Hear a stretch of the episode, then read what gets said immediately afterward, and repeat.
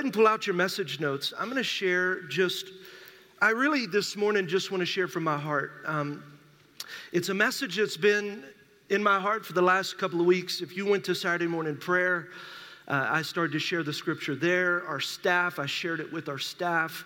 Uh, first Wednesday, I shared a little bit on it. First Wednesday, uh, I just believe that I have a word, and I don't even know if it's for you as much as it's for me, that we're in the middle of a miracle. Everybody say miracle. Uh, we've seen this happen many times in the history of our church. Uh, one of the miracles, Phyllis and I, when God called us to launch Anchor Bend, back then it was called the church. Uh, I remember feeling very inadequate. I remember feeling like, okay, God, you want us to launch a church but we don't have any resources. Anybody ever had God tell you to do something that you felt unqualified for? Uh, maybe felt like I don't have what I think it takes. And well, we were in that category, and I remember telling God a couple of things. You know, if this is your vision, you're going to have to provide for it. And I remember even one time saying, okay, God, if I ever get late on our bills, I'm going to go get a job and I'll plant this church on a, as a side job and uh, just made this whole thing God, if you want us to build a church, we're going to do it with excellence. How many know God loves excellence? Like there's something about excellence that glorifies God. And so if you do anything excellent, how many know it ain't cheap? Hello? Like it ain't cheap and it's not free. It's going to cost you. Uh, it's going to cost you time. It's going to cost you energy. It's going to cost you money. And I just feel like God loves it when people launch churches with excellence and with faith. And, and the way I say it is look, I, I love faith. I don't like blind faith. Like, I want to know what it is that I've got to fight. How many know David knew he had to fight a giant? Sometimes we live life and it's blind faith. It's like, well, what's it take? Someone says, well, I'm believing for God to give me a brand new house. That's awesome. What's it going to take to get you into that house? Well, I don't know. Well, that's blind faith. If you're believing for a house, you ought to know what steps need to be taken, and then you believe for the steps to be taken to possess what you believe God's calling you to possess. That's faith. Faith is naming the giant Goliath. Like, I'm gonna fight Goliath. That's, you know, I, am gonna take some stones and a slingshot. I know what my weapons are. And so I think so many times we fight with blind faith, and God says, Look, I'm a good God. Like, hey, look, this tractor supply, it's not like, hey, we need a lot of money. We need $700,000, right? You got it down to the T of what we need. We know how many days. And so, just throughout the journey of this church, there have been these moments where it took us 11 months to launch this church. We raised $198,000 in 11 months. We didn't even have anybody coming to the church. Come on, somebody. How many know that's a miracle? Remember when we got ready to, to, to launch uh, in the movie theater? We launched on day one, 345 people. And I've told you all of these things, but every step of the way, it took a miracle. And what I recognize is God positions you for the miracle, but you still have to walk it out. It's the super and the natural. And both of them have to work together. And so, what I have found many times, uh, James, fix me a little bit. I feel like it's kind of what I have found many times is this when God positions you for a miracle, many times it's not even the, the devil or the enemy that keeps you from the miracle, it's you that keeps you from the miracle. I think the devil gets too much credit. I think we just blame the devil because it's easier for me to blame the devil than to take responsibility. And I think if we can blame him, I don't have to fix me. And so, what I recognize, it's, it's like when you birth a baby. I've never birthed a baby, praise God, but I've been with my wife who has birthed babies. It's the last month of the pregnancy. It's, it's when she begins the birthing process. It's going into the hospital. How many know that's the most dangerous time for the baby is when it's being birthed. And so I'll tell you this, that's where we're at with our miracle. Like we're at the birthing place and so we have to realize that the enemy doesn't want us to birth the miracle that God has for us. And so you say, well, why is that? It's because we're in a battle.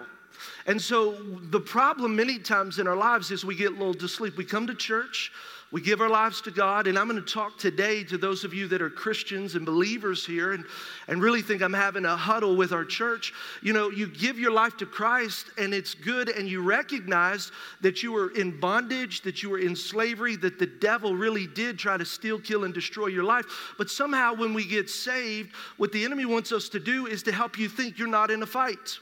like you kind of get lulled to sleep. It's like, well, I go to church, I tithe maybe or maybe not, I serve occasionally, I'm living a good enough life. I need you to know Jesus didn't die on the cross so you could live a good enough life. And so I get concerned when we begin to be complacent with where we're at because that's when the enemy can defeat us. That's when the enemy can rob you of the miracle and not even by having to do anything, just causing you to be out of alignment for what God has for your life. And so we're in this place of a breakthrough. Now, breakthrough, I talked a little bit about it this last year. Breakthrough is really a miracle, is, a, is really a uh, military term. When you talk about a breakthrough, there's two opposing forces that are fighting against each other. And a breakthrough is where one of the opposing forces breaks through the other's line of defense. They break through into the enemy's territory and they take enemy territory. Now, I know some of you could be thinking, well, listen, Pastor, we're just purchasing tractor supply. Well, let me help you understand. Yes and no. It's a physical transaction. Nico, I just baptized you. You saw all that spit? That's holy spit, brother. Come on, somebody. You are in a blessed place, son. Y'all see that? I was like, Phew. Yes, we're taking tractor supply and it's a physical transaction. And look, it takes physical dollars. So you can say, well, you know, it's a spiritual thing happening. Yeah, but it takes real dollars to purchase a real physical property.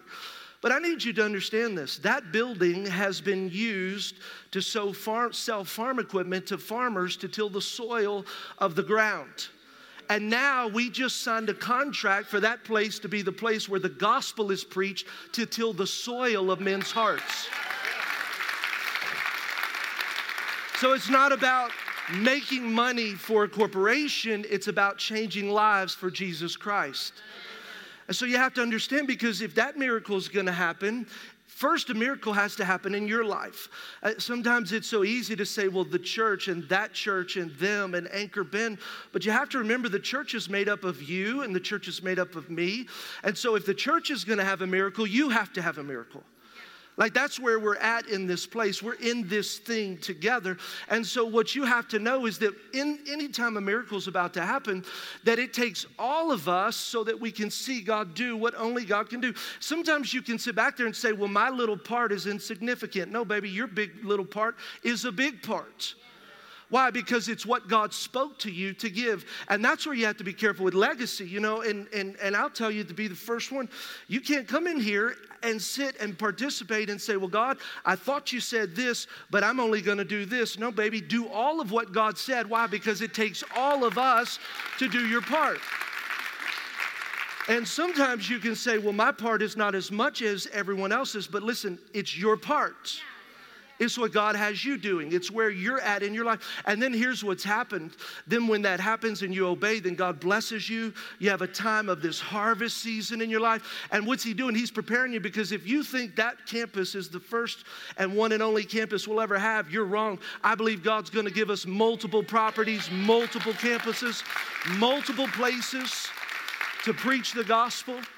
And so, you know, 5.1 million right now is a lot to us now, but the next one will be 10. 20, it doesn't matter the amount because every one of them are a step of faith. I don't think we'll ever get to the place where it's like, oh, we got it. God, we don't need you. No, no, no. It's always going to be a stretch. It's always, God, we need you for the miracle that you're setting up in our lives. So we're experiencing a breakthrough. And what you must understand is if you think the devil's not coming after you or attacking you or going to try to attack you, you need to wake up. Matthew chapter 11, verse 12 says, And from the time John the Baptist began preaching until now, the kingdom of heaven has been forcefully advancing, and violent people are attacking it. Now, look, I don't think that it's people that are mean or cruel or anything. They, it's, it's the demonic forces that use them to try to stop what God's doing in His kingdom in this earth. But we got to wake up and say, listen, I am in a battle, I'm in a war, I'm in a fight. And if we're going to experience this miracle that God has for us, we're all going to have to take territory together. What does that mean? That means God's got something for you to take whether it's business, job, finances, whatever it is, I believe this is a moment where God's to break past the barriers that you have been stuck in in your life. But we got to be careful because the enemy would love to stop us. 2 Corinthians 2:11, look what it says. So that Satan will not outsmart us. How many know the devil's smart?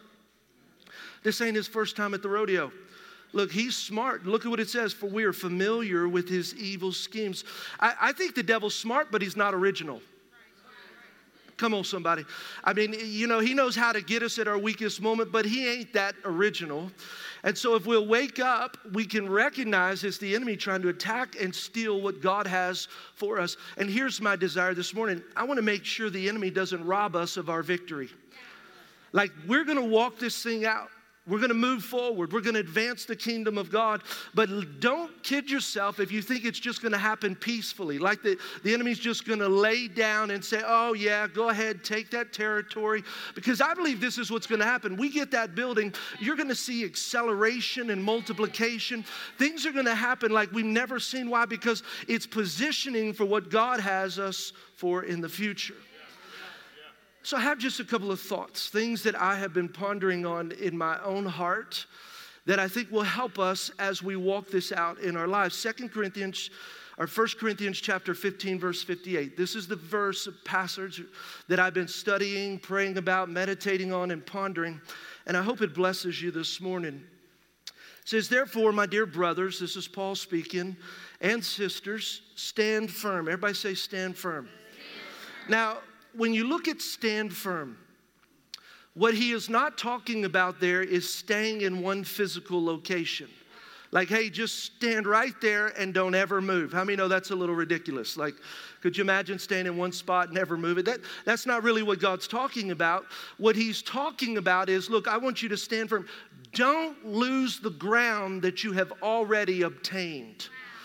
So that in our life, you have obtained ground, spiritual ground in your life. And so, what Paul is saying, he's saying, listen, stand your ground. How many know sometimes in life, the only thing I can do is stand? I don't have the strength to go forward, I don't have the strength to push, but I can stand still. I can allow myself to stay in the same place that God brought me to and not give back the enemy the territory that God has taken in my life. So, what does that look like? That sometimes, listen, that's making sure you just continue to pray. Don't stop praying. In the middle of a fight, just keep praying, keep doing what you've always done. Make sure that you read your Bible. Make sure that you're worshiping God. Look, when you're in a season where God wants us just to stand firm, look, what we got to do is keep coming back to church. Don't stop, don't stop going to church. How many know sometimes when the enemy attacks your life, it's so easy to miss a Sunday? Why? Because things are happening. And then, have you ever missed one Sunday and one Sunday turns to two Sundays and three Sundays and four, and then you're like, oh, Pastor, it's been a little while. You're still my church, but I got out of the rhythm of my life. And so sometimes what do we do? Just keep going to church. Keep serving. If you're already serving, don't stop serving. Keep serving. Keep going in small groups. Keep giving. Keep tithing. Keep giving offerings. Why? Because it's time to stand firm. And then look, he continues. He said, Let nothing move you. Always give yourself fully to the work of the Lord because you know that your labor in the Lord is not in vain. And that's really what I want to talk about this morning is how do I stand firm? God, you position me for a miracle. You position our church for a miracle. So how do I stand firm? First thing is this, don't get ready, be ready. Sometimes what we do is we say, I'm to get ready, I'm to get in position. And what you got to understand is you're already in a fight. So it's not about getting ready, it's about being ready with my life. That's why Paul told Timothy in 1 Timothy chapter 6 verse 12, fight the good fight of faith. Look, I hate to tell you this, but the moment you draw breath as a baby infant till the moment you give your last breath as an adult when you're dying on your deathbed, there is a fight from then to there. It never stops. And so the challenge many times is that we forget there's a fight and we forget that the enemy is out to steal, kill, and to destroy, and we become complacent. And then what happens is the enemy whoops up on us because we forgot every moment of this life. While I draw breath, there is a fight and a battle to be waged. That's why you can't be surprised. Listen, even in this legacy season, in this the enemy starts to attack your finances. Don't quit. I mean, no, that's a great indication. Okay, devil, I got you. Ha ha ha. You want me to stop tithing? I'm not going to stop tithing. You want me not to give? I'm not going to not give. I'm going to do it. I'm going to be obedient. Listen, don't, don't be surprised when you fought with your spouse all the way to church this morning and you almost didn't make it inside this auditorium and you're not even sitting real close to the person on the right or left. Don't be surprised. Why? Because the enemy's trying to rob you of the miracle that God has positioned you for in your life. Don't be surprised if your kids start acting crazy. They've been good their whole life, but now they start going sideways and acting crazy. Why? Because we're in the middle of a fight. Don't be surprised if your boss acts the way they do now. You're like, what in the world did I do? The enemy is mad. Why? Because you're in position for a miracle and he wants to rob you of the miracle that God has for your life. You got to be on guard. So I think many times we get caught off guard. Have you ever been caught off guard by something? Anybody ever been surprised? And hey, Nico, come up here real quick. I want to I wanna use you as an, come on, for real. I spit on you. I can now use you, I guess. He's been baptized. Hey, Stan, I didn't tell you I was going to use you today. So, like, it would be as if God spoke to Nico to say, Hey, look, I want you to stand still. Don't move. Look, I'm not God. I'm just saying. Relax. You good? Yeah. Okay, so what just happened to Nico? He moved. Why? Because I told him relax, but I'm not God. See, I think some of you have been talking to the devil like he's your friend. So if you were told to stand still and I'm not God, and God told you to stand still, what are you going to do next time I try to push you? Yeah, how do you keep from getting pushed? See, look, he's, he's in. See, I think what happened is you can relax. I won't push you again. Okay. Stay right there, though. So we, we walk through, and the enemy's like, hey, babe, just relax. It's okay. You're like, it's so good. And you've been talking to the devil like he's your buddy. No, no, no. He came to steal, kill, and destroy. He'll lie to your face. Come on. Telling you.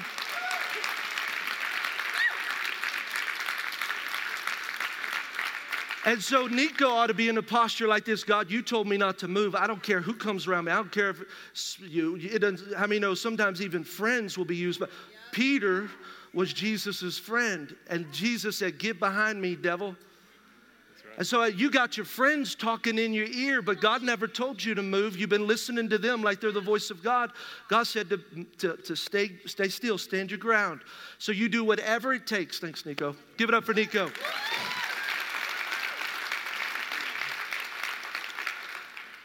So you got to make sure, look, I'm going to I'm going to be ready for what the enemy brings against me. And how do you do it? You stay in position.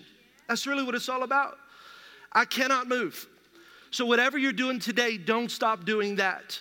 I know, I know that you may mess up. Listen, and here's what I have found too. Look, maybe you sinned or you, you found yourself being, uh, you know, Selfish. Anybody ever been selfish? I was mad at myself this morning. I actually had to repent. I said, God, I was really selfish and I was really convicted. But how many know sometimes when you do something and you feel like you blew it, the enemy's like, well, you done blew it anyway. Just go on back. It's like, no, devil, go on back to hell. I ain't backing up. I'm staying here. And even if I made a mistake, I'm not moving. Some of you disqualify yourself. God didn't disqualify you. You allowed the enemy to cast shame on you and you backed up. I think we get distracted. You get out of position because you get, how many know life is distracting? I, how many know we can be entertained? And uh, I, I, love Hulu and this Disney Plus, and it's awesome. I ain't, I, I ain't hating on nobody because we got it too. But I just want to ask you this how many of you have already binged watched on something? Oh, okay, I'll raise my hand. Phyllis, raise your hand. and I thought, you know, sometimes it's easier to watch TV than face reality.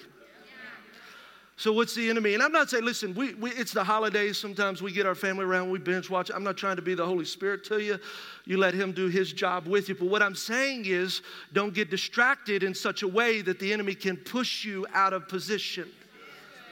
Maybe we, you know, begin to get distracted with work, all the bonuses and all the extra. And I, I don't know what it is. Just don't get distracted. How many know you can get out of position because you're tired? Anybody ever been tired? You're just like, I'm just tired. I, I just go back to this and, and listen, I'm, I'm with you. I have seasons where I'm good and seasons where I'm tired. When I'm tired, I just remember what Jesus did for me on the cross. I just got to go back to, man, I know that I'm tired, God, but listen, I'm probably tired if I'm open and honest, not because of your work being done in my life. I'm usually tired because I haven't been spending enough time with you. The joy of the Lord is my strength. And so we want to blame it on the church, but reality, it's the way I prioritize my personal life with God. And if I would get in your presence a little more, I bet I'd have some joy. And if I had some joy, I bet I'd have more strength. So the reality is, it really falls on me. And God, I'm not going to stop doing what you told me to do because I'm tired. I'm just going to go to the source of my strength, which is you. I think, I think we get out of position because, you know, the truth is we get tempted. You know, if, if, if God's called you to be somewhere and to do something, sometimes it's, it's, it's like the grass is always greener on the other side. Like, I want to go be a part of that ministry or I want to go do that over there. And what I've learned is the same thing I've learned in marriage grass is always greener where you water it. And so we get we get this distraction of I'm be tempted to leave, but God didn't tell you to go to some other place. God just said be faithful in this place. He's never going to move you out there until you're faithful in here. Sometimes we get tempted to go with other people. We like other people better. Sometimes, I mean, you can be around people, you're like, I don't like them that much. And that's okay. God didn't call you here because He wanted you to like everybody. He called you here so He could smooth off your rough edges. And those people that you don't like, that's exactly what they're doing. They're smoothing your rough edges off.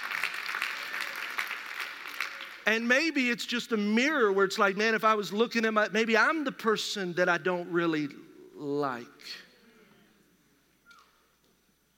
You okay out there? I need you not to forfeit the miracle God's bringing us to. Listen, I think sometimes we can get offended. I've, I've been pastoring this church six and a half years, and it amazes me how offense creeps in and causes people to lose the miracle that God has for their life. Look, I know offensive things happen, but the problem is you judge people by their actions and judge yourself by your intentions. And so it's like, but I meant good. Yeah, yeah, but that's not what everybody saw. And so you're so critical of everybody else. And here's the problem, too you're going to allow what someone else did to cause you to lose the miracle God has for you. Look, I, I, read a story. I don't often read verbatim a story, but this was just too good. And I, I just want to read it this morning. There was a young man who was getting ready to graduate from college. For many months, he had admired a beautiful sports car in a dealer's showroom. Knowing that his father could well afford it, he told his dad that's all he wanted for graduation. As graduation day approached, the young man awaited signs that his father had purchased the car for him. Finally, the day was there for graduation, and his dad called him into his private study, told him how proud he was to have such a fine son and how much he loved him. Then he handed him a beautifully wrapped gift box. Curious but somewhat disappointed, the young man opened the box and found a lovely leather bound Bible with his name in Boston gold on it. He was angry. So he raised his voice at his dad and he said, With all the money you have, you give me a Bible rather than the sports car that I wanted. He then stormed out of the house, leaving the Bible behind. Many years passed. The young man was very successful in business. He had a beautiful home, a wonderful family, but he realized his father was getting old. So he decided that he'd go see him because he hadn't seen him since that graduation day. However, before he could make arrangements to go, he received a phone call from the funeral home director telling him that his father had passed away and had willed all of his possessions to him. He was told he needed to come home immediately and take care of things. So when the son arrived at his father's house, sadness and regret filled his heart. He began to search through his father's important documents and saw the Bible that his father had given him for graduation. The Bible looked just as it did years ago when his father had given it to him. With tears in his eyes, he opened up the Bible, began to turn through the pages. His father had carefully underlined a verse which was in Matthew chapter 7 verse 11. It reads, "And if you being evil know how to give good gifts to your children, how much more shall your heavenly Father which is in heaven give to those who ask him?" As the son read those words, a key dropped from the back of the Bible it had a tag on it with the dealer's name, the same dealer who had the sports car that he wanted so badly for his college graduation. And on the tag was the date of his graduation and the words written in large print paid in full. See, offense robbed him of what his father had already purchased for him. So, what we got to do is we got to be careful that you don't allow offense to rob you for what God already has in your life. Look, don't forfeit your miracle because you don't like the packaging God sends it in.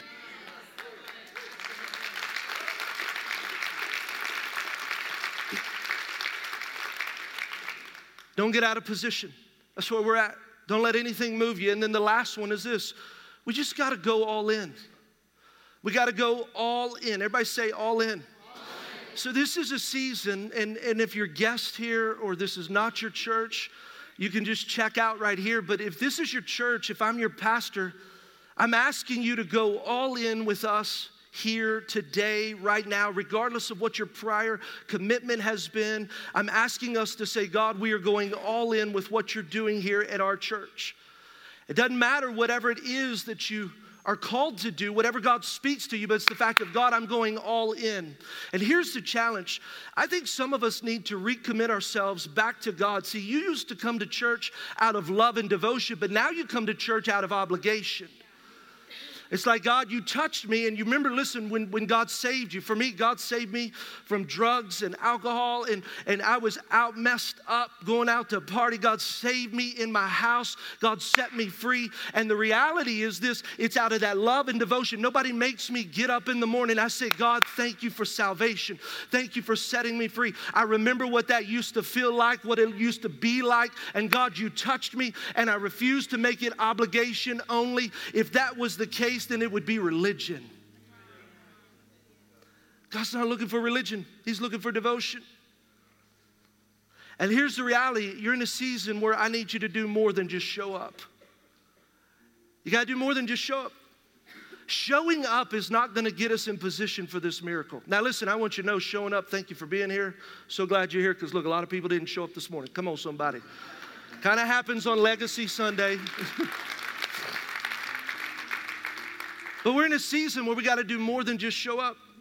How many of you work out? Anybody work out? Anybody think about working out? Anybody wish you worked out? Come on, somebody. When I turned 40, I really began to change. Something happened, and I just I realized, man, I'm getting old. and I realized I was going to change my life by working out and you know, hey, we all have our good seasons and bad seasons, you know. But over the last two and a half years, I've been working out pretty faithfully, three, four, five times a week for the most part. And it's very interesting. What I learned was just showing up at the gym doesn't bring transformation to my body. I thought if I just showed up, like that's half the battle, right? Come on, somebody, I just showed up. Wouldn't that be awesome? You just walk in through the door and you're like, what's up? What's up? What you doing? I'm working out. What's up? What you working? My mouth. What's up? You ever seen those people? They just walk through the whole thing. You're like, what do you do? It's like social hour at the gym. Like, don't talk to me if I'm at the gym. If you see me, say, hey, pastor, and I'll know that you come here, and I'll say, hey, I love you, and I'm gonna put my my hair, uh, earphones back in because I'm getting after work.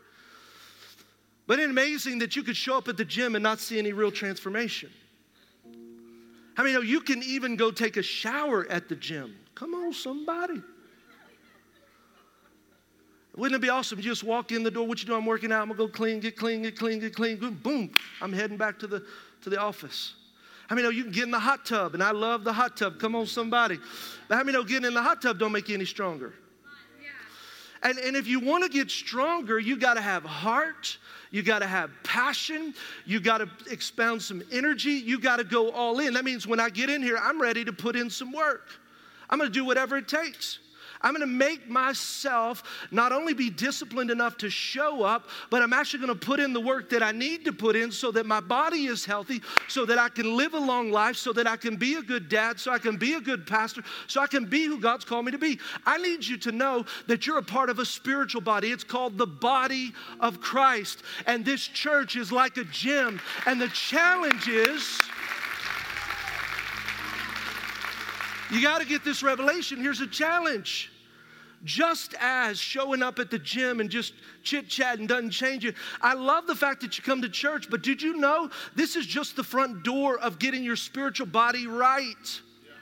I mean, can you imagine? Hey, I show up to church, we do, we just chit chatted. It's awesome. It's awesome. Look, here's the other thing. Here, here's, and, and this is what I hope you really get. You can go to church and get clean, but not be strong. And that's the challenge. You got a lot of clean people that have no spiritual might. That's great. Listen, you can't do anything for salvation. Salvation's a free gift. You're clean. Awesome. We're going to heaven. Praise God. But did you know the moment that happens, now we surrender our life. I am crucified with Christ, and I no longer live, but Christ lives in me. The life I live in the body, I live by faith in the Son of God who loved me and gave himself for me. So, what does that mean? That means getting here is half the battle. So now what do you do? That means, look, I got to keep coming back, keep coming back. You got to show up at the gym. Then what? Go to next steps. Start serving on a team. Make sure you're tithing. Come on, somebody. Tithing. Why? Because that, that releases a spiritual muscle. Did you know that it's not even about the money? That tithing is all about the heart. When I give God the first 10%, what I'm doing is saying, God, you have my life, you have my heart, and I give it to you. It's not even mine, I give it back to you. I'm a steward. What are you doing? Man, I'm working out spiritually worshiping and evangelizing, all those different things. And so here's what I need you to do. In this season, I'm asking every one of you to go all in with us all in. Show up every week. Go to next steps. Serve on a team. Give tithes. Give offerings. Give in the legacy. Whatever the Lord spoke to you to do, don't just do a portion of it, do all of it. God, I trust you. God, I believe you. God, I'm going to be a part of the greatest miracle that's taking place with our church. Get involved in small groups when they launch in January, February. That's how you build spiritual muscle. Then what are we going to do? We're going to see this region touch and change such a powerful way. We've walked this thing out before. Listen, I, I'm not, like, there's still a lot of work that has to be done. But how many know our God is able? He is well able. And if I could tell you anything, it's not even really about us, it's about the future generations that are going to come after us. Think about this you get that building, that building will be used for the gospel of Christ until eternity. But we can't do it by ourselves. It's going to take every one of us. I, I recently read a story, too, about a pair of horses that were in an old fashioned horse pool. If you don't know what that is, that's where a horse puts a sled behind them, or people put a sled behind the horse and they put weight on it. And then they try to see who can pull the greatest amount of weight, which horse can pull the greatest amount of weight. And I read this story where there were these two horses that had their sleds weighed down with 4,500 pounds. And one of them was able to pull it, the other one wasn't, so they lowered it down 4,400. First place pulled 4,500 pounds, second place pulled 4,400 pounds. And so the guys got together and thought, man, that's incredible. Can you imagine a horse pulling that much weight? They said, I wonder what would happen if those two horses did it together, if they worked as a team, if they came together and they pulled together. I wonder what they could pull. So they put those two champion horses and yoked them together to work together. Those two horses didn't pull 9,000, which is double. They pulled three times as much as they pulled individually 12,000 pounds. And that's what I look at with us. Listen, God doesn't work in just addition. It's not one plus one, it's three times, it's multiplication. But it's you doing your part, and you doing your part, and you doing your part, and, and you doing your part. And when everybody is doing our part, pushing the sled forward, God does the supernatural and multiplies what we could do in the natural. But it takes all of us. I want to do this. I want to just pray over us this morning and bless you out. Next week, I'm going to start a new series called Fear Not. It's a Christmas series, and Phyllis is going to preach two weeks after that. And so excited to dive into the season of Christmas and celebrate what God's doing. How many know He's doing something amazing? We get to be a part of it.